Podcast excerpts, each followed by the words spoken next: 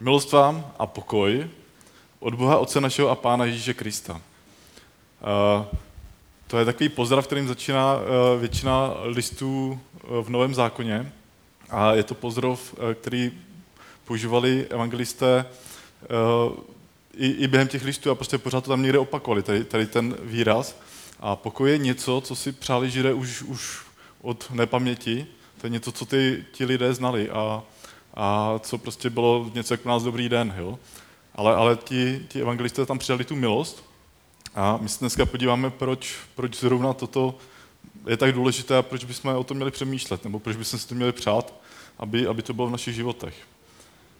A když se řekne milost, uh, slovo milost, tak uh, asi v našem kontextu, v naší republice, většina lidí napadne prezidentská milost. Jo? Něco, co, co občas zazní v médiích a, a je to něco, co, co si člověk umí představit. A v poslední době se mě dvakrát stalo, když člověk se doslechl něco o prezidentské milosti, si člověk řekl, no ale to je, to je přece nespravedlivé, jako když, když ten člověk prostě by neměl dostat milost, jo? Ale pak mi na druhou stranu došlo, no ale zase to je pointa milosti, protože jako milost eh, není o spravedlnosti, milost není o tom, že, že člověk dostane ten trest, který by si zasloužil.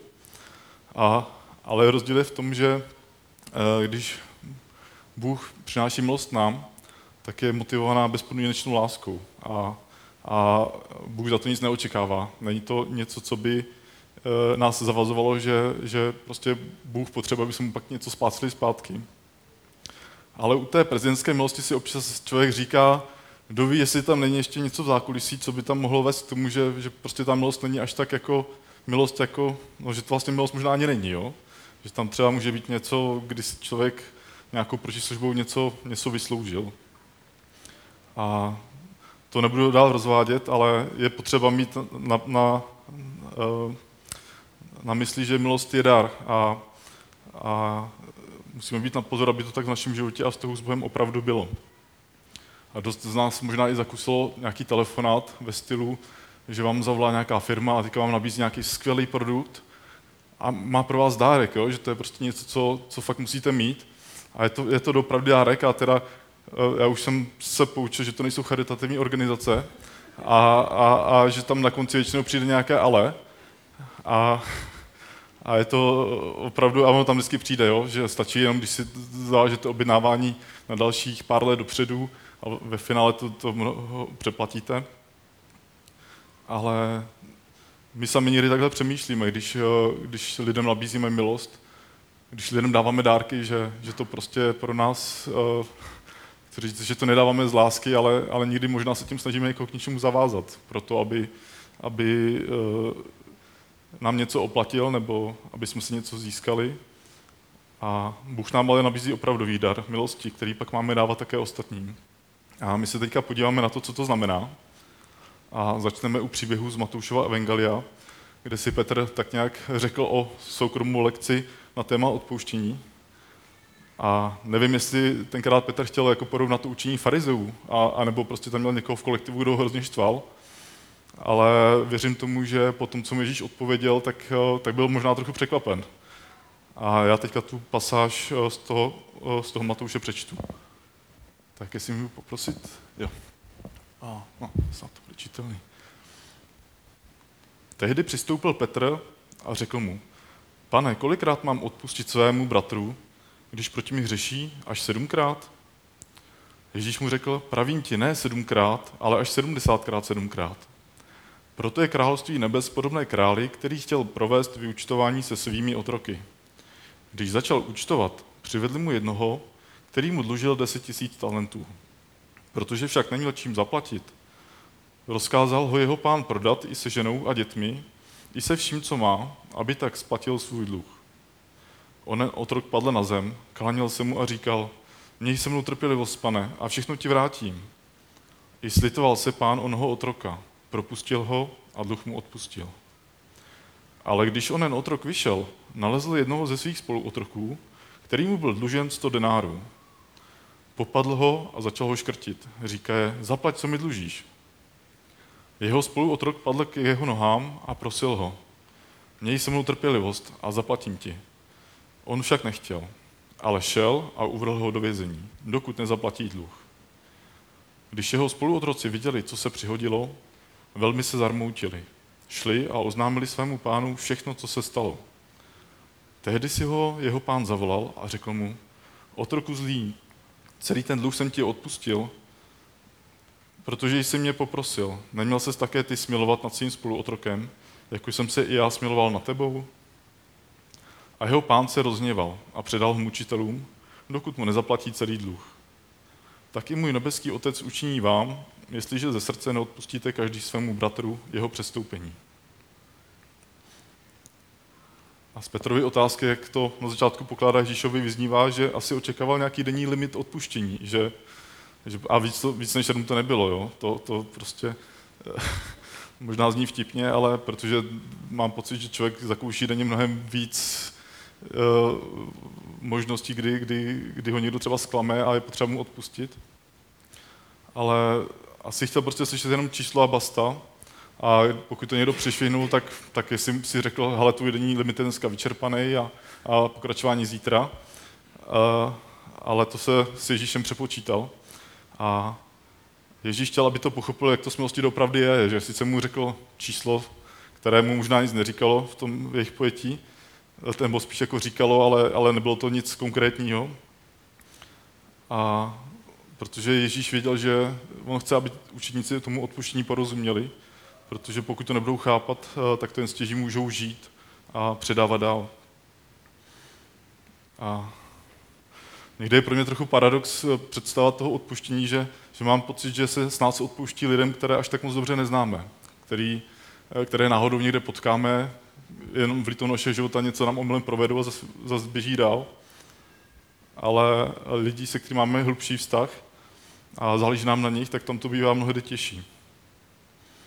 A třeba kromě partnerů jsme si v podstatě nikoho z našich blízkých pořádně nevybrali, jo? naši rodinu, naše kolegy v práci, tak jak tady sedíme. A tím, že spolu trávíme spoustu času, tak je tam hodně možností na to, jak eh, přijít na nějakou třecí plochu, kde, kde bude zákonitě docházet k potřebě odpuštění a zranění navzájem. A nemám úplně představu, jak to v Ježíšově době probíhalo a jak, eh, jak vlastně vyzněla ta Ježíšová odpověď, ale v podstatě tomu Petrovi musel z toho musel z toho pochopit, že prostě nemá počítat a má odpouštět. Že tam je to sice v názvu e, počítáme s milostí, ale není to myšlený až tolik, jako že, že máme počítat do těch sedmi nebo 77, ale spíš, že se máme na ní spolehnout. A potom Ježíš řekl Petrovi podobenství, protože aby mohl takhle odpouštět, tak je potřeba znát celý kontext, celý ten obraz, aby tu Ježíšovu odpověď mohl nějak uchopit a dávala jemu i nám smysl. Odpouštět druhým bez omezení sami za sebe nedokážeme. A dokud nepoznáme, jak Bůh odpustil nám, a Bůh nám odpuští tak, jak my odpouštíme druhým. Aspoň tady ten princip je ukázaný tady v tom podobenství. A Ježíš použil jako příklad odpouštění dluhů. Mimochodem to slovo, které tam bylo použité, jednoho, který mu dlužil, tak je úplně stejné slovo, které je použito v modlitbě páně a znamená vyník. Tam se to možná překládá nevždy úplně vhodně, ale v řečtině jsou to ta samá slova. Takže Ježíš, když používal tu terminologii těch dluhů, tak to učedníkům a dalším tak dobře splývalo v tom významu, protože to je, to je spolu příbuzné. Co se ale hůř představuje, je výše dluhu prvního dlužníka, toho otroka. Protože talent byl největší řecká měnová jednotka a jeden talent je 6 tisíc denárů. A jeden denár, odpovídá mzdě za jeden den. Pokud bych to přepočítal na výplaty, tak by to první dlužník musel splácet 2 eh, miliony měsíců. A ještě by mu zbyl, jako, ještě by mu musel dát všechno, takže by mu nezbyl nic pro sebe. Když tedy zkoušel přesvědčit krále, že mu celý dluh splatí, tak muselo být všem jasné, že to je jen zoufalý pokus zachránit sebe a svou rodinu. Že, že prostě to není reálný, aby to člověk viděl nějak poctivě aspoň. Jo. Ale jak se píše dál, tak poprosil za odpuštění a král mu celý dluh odpustil. A taková Otázka, stalo se někdy vám, že měl nějaký člověk váš osud ve svých rukou a bylo na něm, jak se rozhodne. Jako nemůže, nemusí to být nic tak srovnatelného to je to velikostí, ale třeba, když jste měli poslední pokus zkoušky na vysoké škole a viděli jste, že prostě teď to buď to dopadne, nebo to je v háji, a nebo když jste žádali o hypotéku a taky to člověk tak nějak věděl, že, že to je na někom, kdo, kdo tam prostě v systému zadá parametry a buď to tam vypadne ano nebo ne. A pokud takové situace dobře dopadnou, tak, uh, tak, tak sám u sebe znám, že prostě člověk najednou má radost, že se to povedlo a zároveň ví, že si to nezasloužil, že to nebylo v jeho moci a přemýšlí, jak, uh, jak onu milost třeba nějak oplatit tomu, kdo mu ji projevil. A tak si představuji, že to tak mělo být vlastně i v tom podobenství, kdy ten král odpustil tomu otrokovi. A a on místo toho jde a jde s tím svým nejbližším spoluotrokem. A přitom z beznadějné situace, kdy mu hrozilo, že přijde o kariéru, o rodinu, o majetek, tak najednou mu ten král vlastně všechno vrátil, nebo vrátil, on mu to spíš nesebral, ale ten dluh, který měl, který by nikdy nedokázal splatit, tak mu prominul. V podstatě stál zase na začátku a možná i s výhodou toho, že, že o nic nepřišel. A v podstatě bylo teďka na něm, jak, jak půjde dál. Jestli, jestli ho to nějak ovlivní, jestli ho to nějak promění. A on se rozhodl, jak se rozhodl. Když si Petr mohl, díky tomuhle eh, prvnímu služebníkovi si Petr mohl uvědomit, jak eh, bylo odpuštěno prvnímu otrokovi. A Ježíš přišel dál a eh, dává do kontrastu dluh toho druhého otroka, který by dokázal splatit asi za tři měsíce. Jenže pro toho prvního je to přes limit. A nejen, že mu to neodpustí, ale ani nemá trpělivost počkat, až to sám zaplatí a dává ho zavřít. Zaplatit tak za ní může jedině někdo jiný, protože tím, že je zavřený ve vězení a, a ne, nemá jak si to vydělat, tak prostě mu nezbývá nespolehnout na milost, kterou ale od toho prvního dlužníka čeká marně. Myslím, že Petr hnedka věděl, že takhle to je taky blbě, nebo že takhle je to blbě, a že mu měl první otrok odpustit. Jenže co kdyby tam prostě byly úplně jiné podmínky, co kdyby ten dluh nebyl 100 denárů, ale třeba 1000 denárů nebo jeden denár, co kdyby těch dlužníků bylo mnoho, jako člověk může přemýšlet, jaké jsou tam právě ty limity, kdy odpouštět a kdy neodpouštět. A pokud bychom si takové limity my sami nastavili, tak jsme si vytvořili vlastní zákon, který by Eh, skončil stejně nedokonale jako ten, ten kterému sloužili židé od Mojžíše. A myslím, že Petrovi došlo, že tam prostě to odpuštění znamená fakt odpouštět všem a všechno a, a prostě neřešit tam jako nějaké limity a, a jaké jsou možnosti a, a, a něco ano, něco ne. A stejně Bůh odpouští i nám všem. A je na nás, abychom jednali stejně. Když totiž druhým nebudeme odpouštět, tak se stáváme v podstatě jejich soudci a podle stejného zákona budeme sami souzeni jako ten zlý otrok, který svým jednáním vynesl sám nad sebou rozsudek. Ani si to možná nikdy neuvědomujeme, ale tím, že někomu neodpustíme, tak vlastně stále tak nějak držíme u sebe ten jeho dluh a, a tak nějak se ho snažíme držet v tom vězení, dokud nám ten dluh nesplatí. A ve finále to má negativní dopad spíš na náš život, než, než na to, že bychom tím něco získali. A odpuštění nakonec prospívá nejen tomu, komu odpouštíme, ale i nám, protože podle toho zákona v podstat, nebo zákona podle toho principu odpuštění, tím rozšíříme milost i v našem životě. Dostali jsme teda nezasloužený dar a můžeme o něj zase ale přijít tak jako ten zlý otrok. Nebo možná v kontextu toho, jak to popisovali uh, v listech, uh, tak uh, může ta milost být nadarmo. Může to být něco, co, co, co někde leží bez užitku a, a prostě to nepoužíváme. A pak je tam ještě jedna skupina. Už jsme si představili ty dva otroky, kteří, kteří potřebovali odpuštění, ale pak je tam ještě skupina spoluotroků, kterým nebylo jedno, jak se situace vlastně vyvinula. Tam se neříká nic o jejich dluzích, nic o tom, jak na tom byli, ale když slyšeli prostě o tom, nebo sami zakusili to, jak, jak ten uh, druhý otrok jedná s tím prvním, teda obráceně, tak, uh, tak si říkali, že to je špatně a že chtějí nějak s tím něco dělat, chtějí pomoci. A napadá mě několik možností, co mohli dělat, jak mohli vzít situaci do svých rukou, ale oni se rozhodli, že s tím půjdou za pánem. Všechno mu říct a řeknou a nechají řešení na něm. A v příběhu to není zmíněno, ale já tak nějak předpokládám, že díky této pomoci skončil příběh toho druhého otroka dobře. Protože veškerý majetek a tedy i pohledávky prvního byly použity pro splacení dluhu svému pánovi. A pán byl ochotný se slitovávat. A někdy je pro nás taky těžké řešit podobné situace, kdy se kolem nás uh, stane něco špatného, je nám z toho smutno, vyvolává to další emoce. Ale pak máme na výběr, zda budeme chtít pomáhat podle svého úsudku, podle toho, jak my jsme nastavení, anebo můžeme zkusit jít za Ježíšem a hledat radu u něj. A třeba Petr sám si to mohl vyzkoušet, když Ježíše zatýkali v Gecemanské zahradě a pln emocí toho, co se tam dělo, tak, tak se rozhodl vzít meč a, a při, tom, při tom jeho snažení tam zranil veleknizova otroka. A Ježíš mu pak musel, ho pak musel napomenout, ať toho nechá, protože se tím sám odsuzuje k smrti mečem a vlastně tím Ježíšovi nějak nepomáhá. A není vůbec jednoduché důvěřovat Bohu v takových situacích a spolehat se na něj, že má situaci ve svých rukou. Obzvlášť, když se dějí věci, jako třeba dneska na Ukrajině. A máme očekávání a představy, co by měl Bůh dělat. A když je to jinak, tak nás to nějak nutí řešit věci podle svého a, a prosazovat tomu svoji spravedlnost.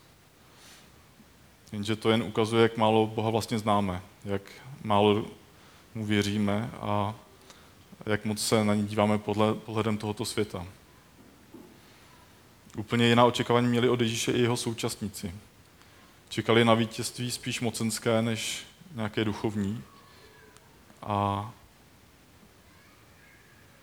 a kdo ví, co si vůbec o Ježíši tenkrát mysleli, když jim předem dřív několikrát opakoval, že musí zemřít, musí jít na kříž, že bez toho nebudou zachráněni, ale, ale ti učedníci tak nějak mu to rozmlouvali a, a snažili se tam to řešit nějak po svém. Tak je pro nás naštěstí dobrým příkladem, že, že i, i takový Petr, který nebyl vždycky úplně chápavý, byl docela dost hrd do různých akcí, tak si z něj Ježíš udělal takový sloup své, své církve. A dostal tak eh, tím podobenstvím eh, lekci, protože milost je základním kamenem eh, křesťanského života a v podstatě i evangelia. Bez milosti by evangelium nebyla dobrá zpráva, ale jenom, jenom prostě nějaké zpráva v Bibli. A sám na sobě pozoruji, že radost a vděčnost z toho, z té dobré zprávy, z milosti, co pro mě Ježíš udělal, časem někam vyšumí. Že to je něco, co, co není trvalé, co tam prostě uh, mi ne, každý den nekřičí, že jsem tady. A milost se stane jen někdy křesťanským termínem bez praktického využití. Mám pak blízko k tomu být lidem kolem sebe tvrdý a zákonický a, a jako nehledat jak je milovat, jak jim odpouštět, ale spíš jak, eh, jak sám sebe ospravedlňovat a, a jak dosahovat svých cílů. Někdy stačí třeba v práci, když někdo udělá chybu, a kterou pak musím řešit, tak mu dám náležitě najevo to, že, že to je jeho problém, že to je jeho vina. Místo toho, abych si vyslechl, jak se to vlastně stalo a, a tím dal příležitost, jak mu pak projevit milost a ukázat mu, takový ten takový střípek toho božího království, aby mohl chtít poznat jak to království, tak i toho krále, který to všechno dal. A mám dojem, že s tím zápasí všichni křesťané. Napříč prostorem i časem, protože fakt ti, ti písatelé dopisů uh, to tam prostě uváděli všem, jakože mám pocit, že, že není dopis, kde by toto nebylo napsané. A otázka ale zní, jak se teda učit žít a spolehat na milost. Teď byste možná čekali, že vám tady řeknu tři rady, jak, jak toho dosáhnout. Ale zklamu vás. Uh, protože ani, ani tady ta uh, otázka nebo odpověď na ní se nedá zjednodušit.